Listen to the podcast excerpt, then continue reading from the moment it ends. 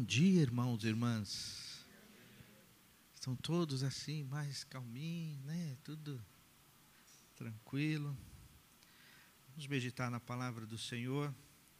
Eu quero continuar e concluir o que eu comecei no primeiro domingo.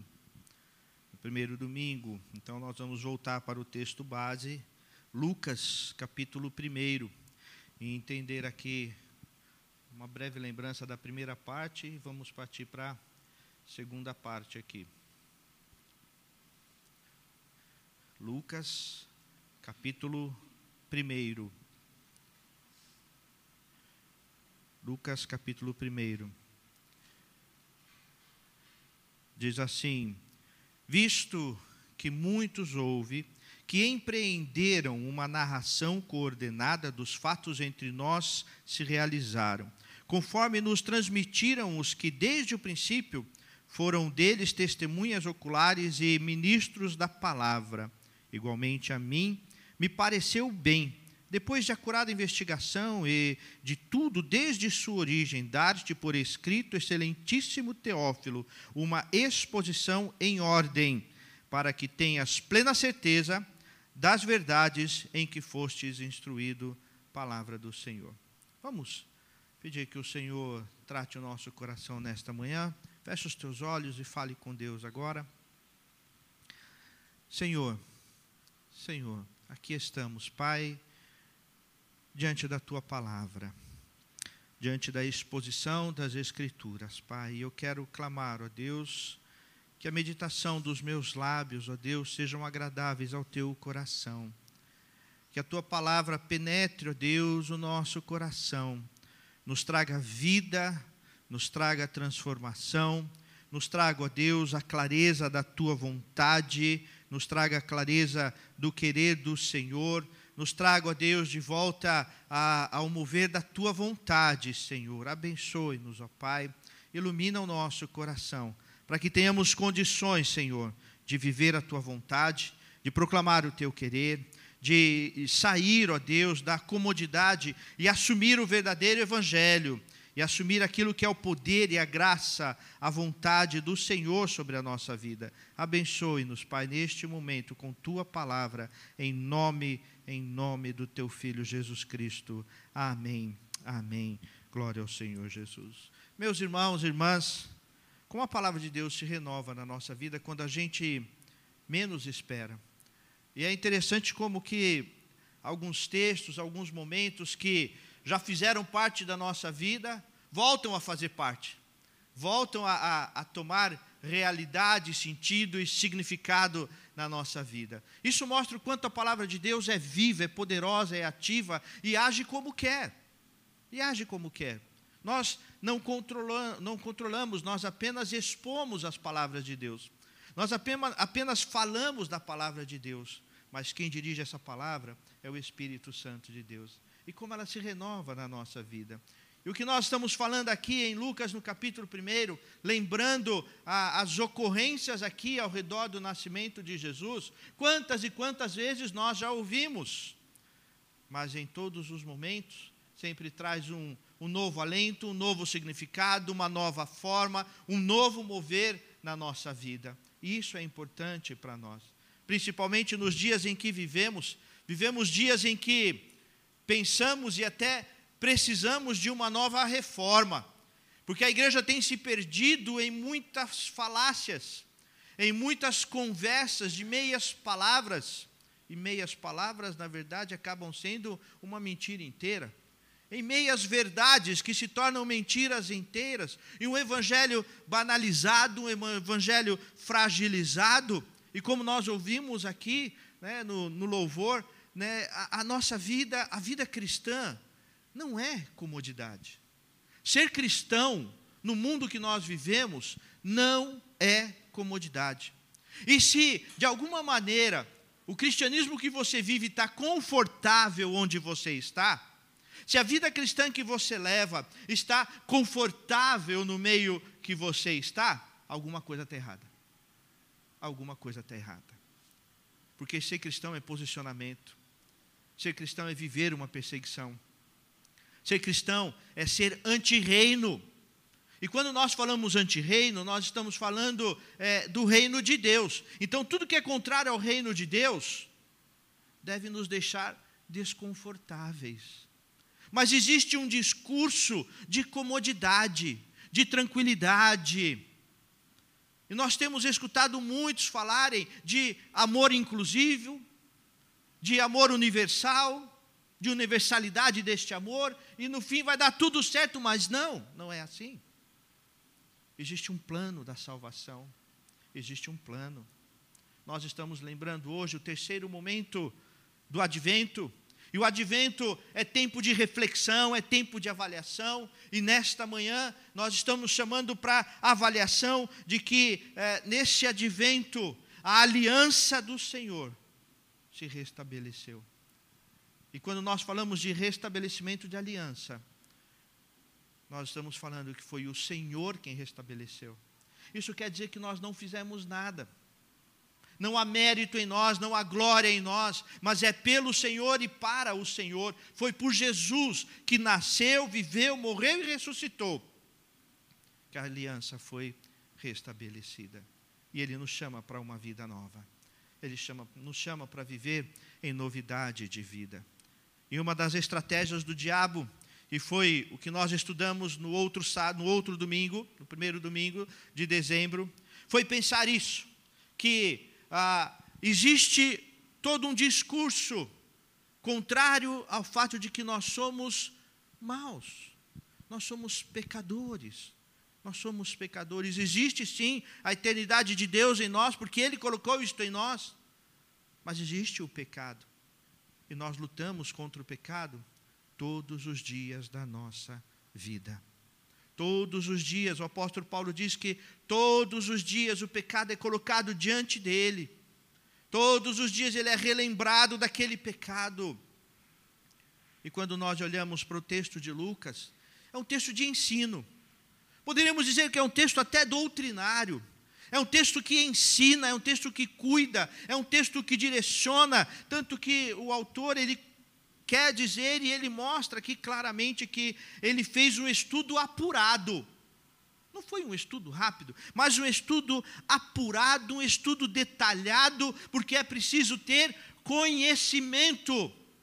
Nós acabamos de cantar, antes eu te conhecia de ouvir falar. Nós não podemos viver um Natal apenas de ouvir falar, de ouvir falar. E eu fico às vezes pensando que muitos falam, né? Ah, chegou o Natal, tem uma árvore. Ah, chegou o Natal, tem um sujeito num determinado lugar. Ah, chegou o Natal, está tudo mais colorido. Que pena pensar que o Natal só chegou nesse momento. Nos esquecemos do sentido do Natal, que é vida e é em toda vida, é em toda a nossa vida. O verdadeiro Natal não é aquele que acontece apenas no dia 25 de dezembro. Diga-se de passar, essa, essa data é questionável. Uma hora a gente conversa mais sobre isso. Foi apenas uma data que os cristãos escolheram e colocaram como referência para uh, lembrar do nascimento de Jesus. Mas historicamente isso é totalmente errado. Não tem, historicamente não tem princípio nenhum. Mas o fato é que é nossa lembrança. Mas isso também é perigoso lembrarmos do Natal apenas na noite de Natal, no mês de Natal, nos dias do Natal. E pior ainda, lembrar do Natal com tantas coisas ao redor do verdadeiro sentido do Natal. Tantas coisas que ficam tentando roubar o cenário do sentido do Natal, que é Jesus Cristo. Jesus Cristo de Nazaré. Jesus, o Salvador. Jesus, o nosso Salvador. E Cristo de fato nasceu, viveu e morreu, e cumpriram as Escrituras para nos mostrar o grande amor de Deus. E nós, como fizemos na outra semana, nós lembramos do nosso pecado. Lembramos que o pecado é individual. Nós não podemos é, justificar o nosso pecado por conta do pecado do outro pelo tamanho do pecado do outro, como se houvesse diferença. Nós vimos que o pecado ele é realmente cruel, ele destrói, destrói vidas, famílias, igrejas, cidades, destrói. Nós temos visto o mundo ser destruído por conta do pecado e da maldade que existe no mundo. E o pecado está todos os dias diante de nós. Mas hoje nós vamos ver um outro lado. Hoje, quando nós olhamos para a palavra de Deus e vemos que Lucas ele se preparou para mostrar para Teófilo uma grande exposição e em ordem ordem cronológica, ordem histórica, ordem teológica, ordem com princípios, nós percebemos que é preciso entender isso e colocar na nossa vida conhecimento verdadeiro da palavra de Deus, senão o pecado vai nos passar a rasteira vai nos passar a rasteira.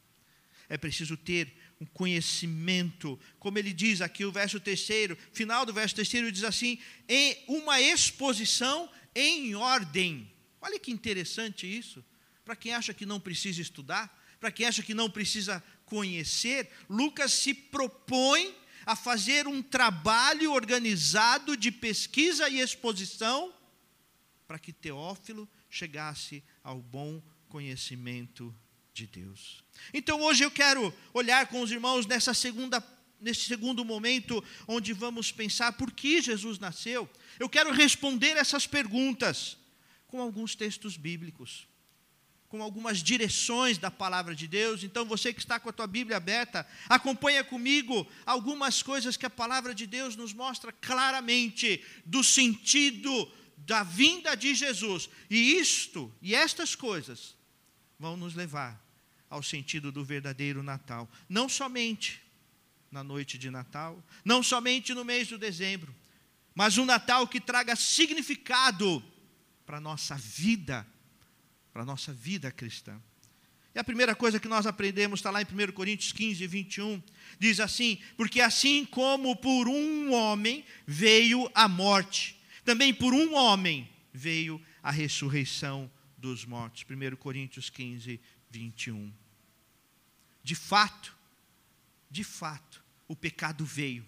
Veio por Adão, como nós já vimos na outra semana. Veio, entrou de forma cruel, entrou de forma a destruir, entrou de forma a ter uma história que continua até os dias de hoje.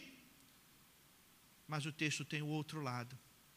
Assim como por um só homem e com este homem veio o pecado, a degradação, a destruição. Com isto, é, Deus ordenou os sacrifícios, os sacrifícios aconteciam com o derramamento de sangue para que houvesse remissão de pecado, mas não era suficiente. Mas o texto diz: também por um homem veio a ressurreição. Veio a ressurreição por um homem veio a ressurreição. E por isso Jesus veio. Jesus veio para destruir a morte. Jesus veio para destruir o poder da morte. Jesus veio para destruir a força do mal. E foi o que de fato ele fez. Quando você pesquisa as religiões, em todas as religiões você vai encontrar o túmulo e os ossos do líder daquela religião mas não é possível encontrar. Até o túmulo pode encontrar historicamente, mas os ossos de Jesus nós não vamos encontrar, porque ele venceu a morte, porque ele triunfou.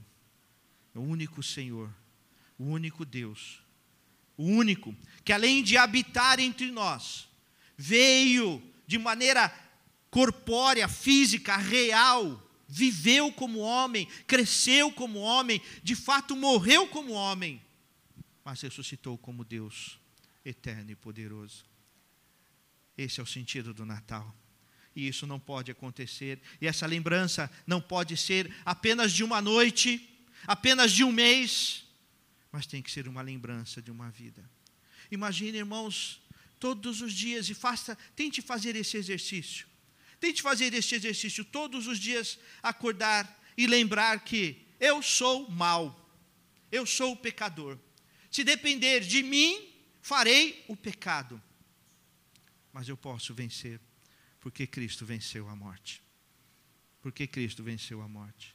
Quando nós lembramos disso, toma um significado muito diferente na nossa vida, todo o sentido do Natal. Mas nós continuamos para um outro texto.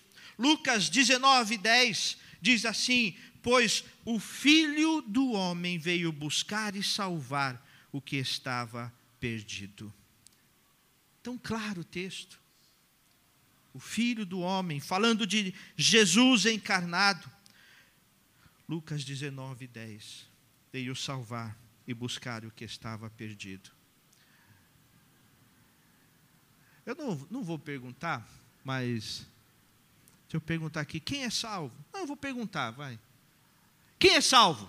Quem tem certeza da salvação? Alguns gostam da palavra, quem tem a esperança da salvação? Levanta a mão. Alguns estão em dúvida ainda aí. Quem tem esperança da salvação? Sabe por que nós temos essa esperança? Sabe por que você pode erguer a mão? Sabe por que você pode acordar de manhã e dizer glória a Deus? Porque as misericórdias do Senhor se renovaram. Glória a Deus, porque eu faço parte dessa aliança eterna. Glória a Deus, porque eu compreendo a salvação. Sabe por que você pode dizer isso? Porque o Filho do Homem veio buscar e salvar o que estava perdido.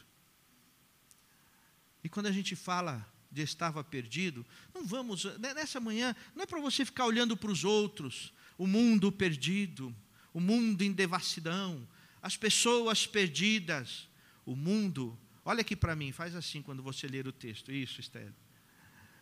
O Jesus veio salvar o que estava perdido.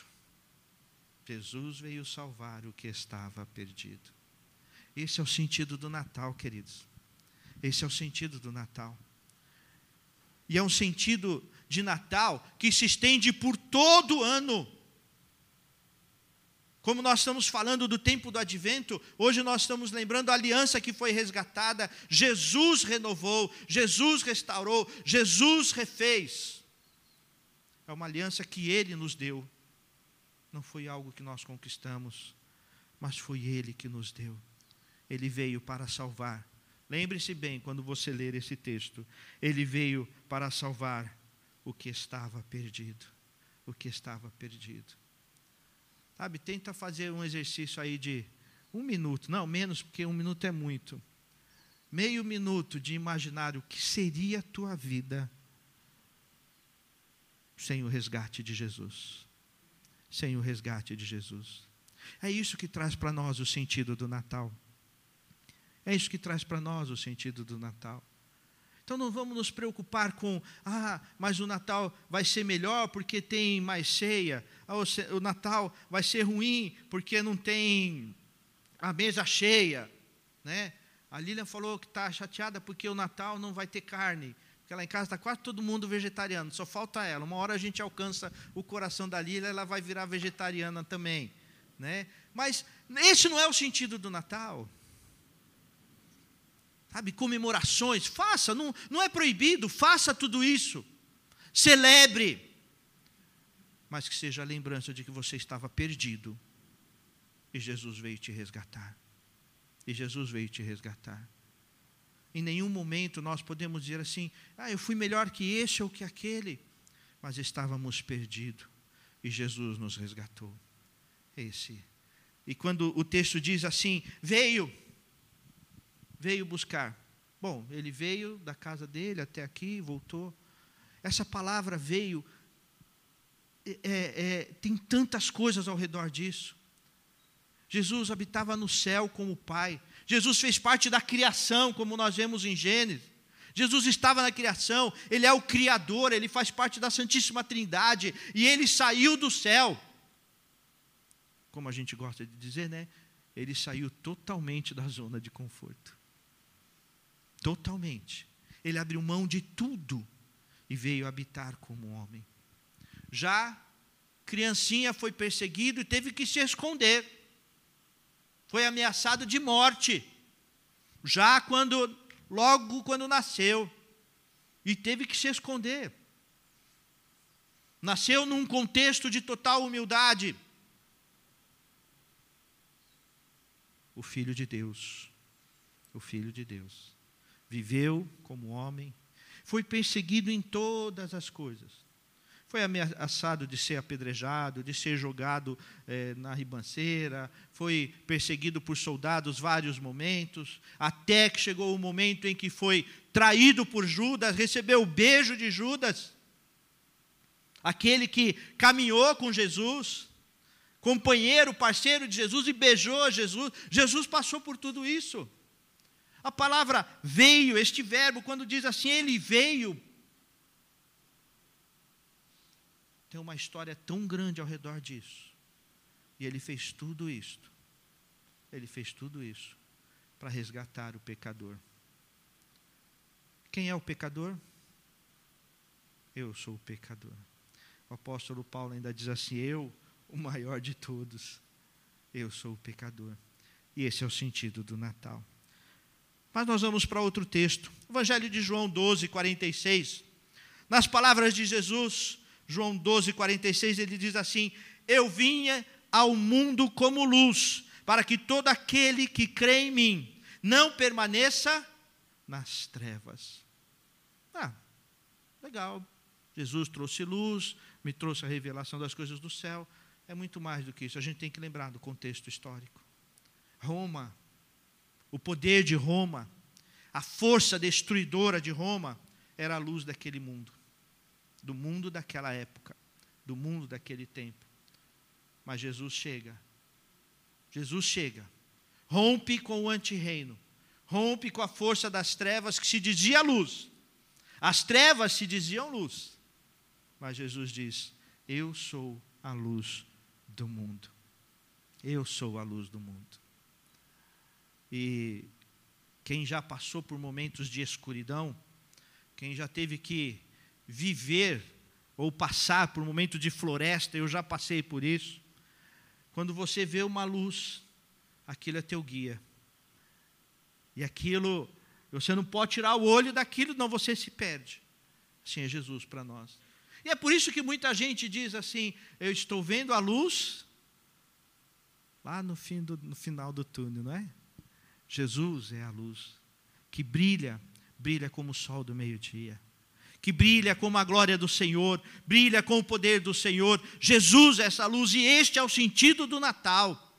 Este é o sentido do Natal, que não pode ter sentido somente na noite de Natal, somente no mês de dezembro, somente nestes dias de celebrações.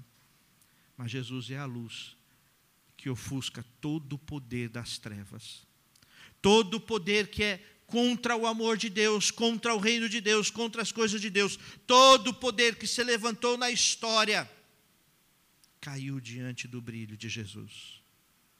Caiu diante do brilho de Jesus. O poder do pecado que habita em nós. Nós falamos que o pecado é cruel, é destruidor, mas não é um fim em si, porque a luz de Cristo nos livra de todo o mal, nos livra de todo o pecado. Eu quero te chamar a pensar nisso, a glorificar a Deus por isso, a louvar a Deus por isso, a pensar em Deus por isso. Em algum momento na tua ceia de Natal, parar tudo, para tudo e celebre o Natal de Jesus. Não vou ser hipócrita aqui, não. Não pode ter festa, não pode ter. Não, não, não, porque eu também vou fazer minhas festas também. Também vou comer muita planta também. Mas, tira um momento para lembrar. Lembrar que tudo isso só faz sentido porque Jesus é a luz do mundo. Jesus é a luz que brilhou no teu coração. E é disso que nós precisamos. Que o Senhor ilumine o teu Natal e te dê esta direção. Um outro texto que fala sobre Jesus, é, João 6,35 diz assim: Eu sou o pão da vida, aquele que vem a mim nunca terá fome, aquele que crê em mim nunca terá sede. Jesus está falando do sustento da vida. Além de ser a luz que ilumina, a luz que brilha em nosso coração, a luz que nos guia, Jesus é o sustento da vida. Tudo o que nós precisamos, tudo o que nós precisamos é ter Jesus. Ele é o sustento da vida. Muitas vezes eu falo isso em aniversário de criança, né?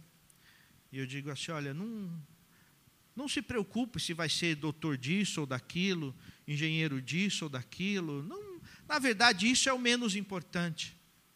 Porque o mais importante é quando nossos filhos crescem entendendo, crendo, crendo que quem sustenta a vida é o Senhor. Quem sustenta a vida é o Senhor. Quem sustenta essa igreja é o Senhor. Essa igreja não pertence a mim, não pertence ao conselho e nem a, a, nenhum membro do conselho, a nenhum membro da igreja, por mais antigo, histórico que seja. Se for falar de antigo, histórico aqui nessa igreja, é o Valmir, né, Valmir? É o mais, é, mais antigo aí, né, Valmir? E, mas a igreja é do Senhor Jesus, gente. A igreja continua a ser do Senhor Jesus. E se é dele, quem é que sustenta? É o Senhor. É o Senhor que sustenta. Às vezes a gente fica meio preocupado, fizemos a campanha aí dos missionários e tudo, mas quem sustenta é o Senhor Jesus. Quem mantém é o Senhor Jesus. Então a quem nós vamos servir? Para quem nós vamos olhar? Em quem nós vamos confiar? Em quem nós vamos buscar? Em quem, de quem nós vamos esperar? do Senhor que sustenta. E Ele está dizendo, Ele está sendo muito claro: eu sou o pão da vida. E é Ele quem sustenta a nossa vida. É Ele quem sustenta a nossa vida. Esse é o sentido do Natal em toda a nossa vida e não somente numa noite de Natal. Não somente num mês, mas durante toda a nossa vida. O sentido do Natal é esse Jesus que sustenta a nossa vida. Mas tem um outro texto que eu quero ler com os irmãos, talvez o último texto. Daqui a pouco os irmãos vão entender por que talvez. 1 João 4,10 diz assim: Nisto consiste o amor. Não em que nós tenhamos amado a Deus, mas em que Ele nos amou e enviou o seu Filho como propiciação pelos nossos pecados. Talvez seja o último verso. Vamos ver aonde vai chegar. Deus nos amou, queridos, e nada pode impedir o amor de Deus. Lá no passado, nada impediu. A cruz não impediu, o sofrimento de Jesus não impediu, tudo que Jesus passou na cruz, tudo que Jesus passou antes da cruz, tudo que ele passou, nada pôde impedir o amor de Jesus. Sabe o que não pôde impedir mais? O meu pecado não pôde impedir o amor de Deus agir. Mas ele me amou primeiro. Não era merecedor, mas ele me amou primeiro. E assim a cada um de nós. Esse é o amor eterno de Deus. Por mais que você pense assim, ah, mas o que eu fiz foi demais, foi terrível, foi pesado. Mas de fato, nada, nada pode impedir, bloquear, tirar, barrar aquele amor de Deus, o verdadeiro amor de Deus. E aí nós vamos lembrar do apóstolo Paulo quando diz lá em Romanos, Romanos, no capítulo 8, no verso 2: Que diremos à vista destas coisas? Se Deus é por nós, quem será contra nós? Porque aquele que não poupou o seu próprio filho, antes o entregou por amor de nós. Deus não poupou o seu próprio filho, e por que é que nós vamos lembrar desse sentido do Natal apenas no mês, apenas numa noite? Mas é durante toda a nossa vida durante toda a nossa vida, nós precisamos lembrar que Deus me amou. Deus me amou. E esse é o sentido do Natal.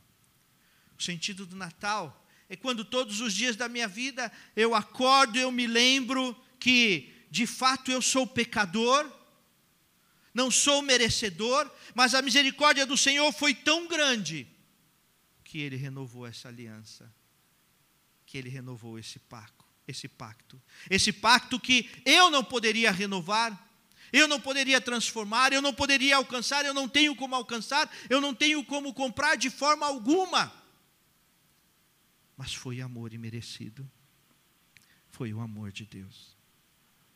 Aí, quando nós olhamos para as pessoas do mundo, ao invés de olhar como, olha como ele é mau, olha como ele é ruim, nós temos que olhar, Deus me livrou de ser isto. Deus é que me livrou. Foi o amor de Deus, foi o grande amor de Deus que me alcançou. Isso é renovação de aliança que o Senhor fez comigo e com você. Queridos, a pregação, você quiser encerrar, você que anota, você que gosta de pensar nisso, pode pôr um ponto final aí. Encerrou. Conclusão. Deus nos amou, renovou esse pacto, e é isso que faz sentido do Natal para a nossa vida. Mas a pregação é algo dinâmico.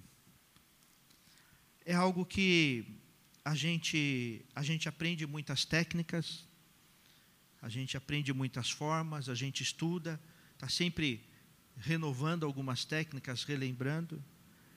Cada pregador vai ter o seu estilo. Se outros pregadores vierem aqui com esse mesmo texto, vão pregar o mesmo conteúdo com estilo diferente. Com estilo diferente. Mas a palavra é a mesma. Isso é para mostrar que a palavra se renova por si mesma, por causa do amor de Deus por nós, tanto pelo pregador quanto por quem ouve. A palavra de Deus se renova.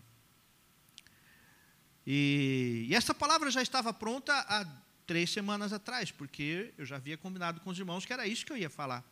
Só houve o um intervalo porque o, o seminarista João precisava viajar essa semana, então por isso que eu não preguei seguido, e ele hoje no terceiro. Então eu preguei no primeiro domingo e hoje esse mesmo tema do sentido do Natal. Mas nós não controlamos tudo isso. E sempre no coração do pregador que quer servir ao Senhor, existe uma preocupação de que Deus, onde é para chegar isso? Onde é para chegar isso? E eu li esse texto e reli, eu li esse texto e reli, eu li tudo que eu escrevi e, e, e pensei em tudo. Mas ontem Deus me mostrou onde era para chegar. Foi ontem à noite que eu percebi onde era para chegar. Evangelho de João, capítulo 16, verso 33 diz: Estas coisas vos tenho dito para que tenhais paz em mim.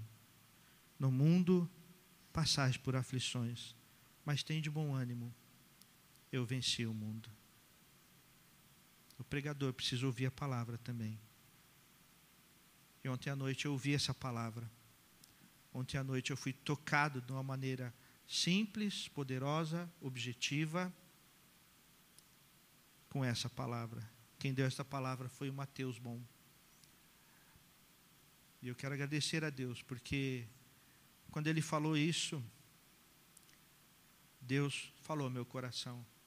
É isso o sentido dessa pregação. É isso o sentido dessa palavra tudo que eu falei aqui, tudo que nós meditamos, se resume nisso.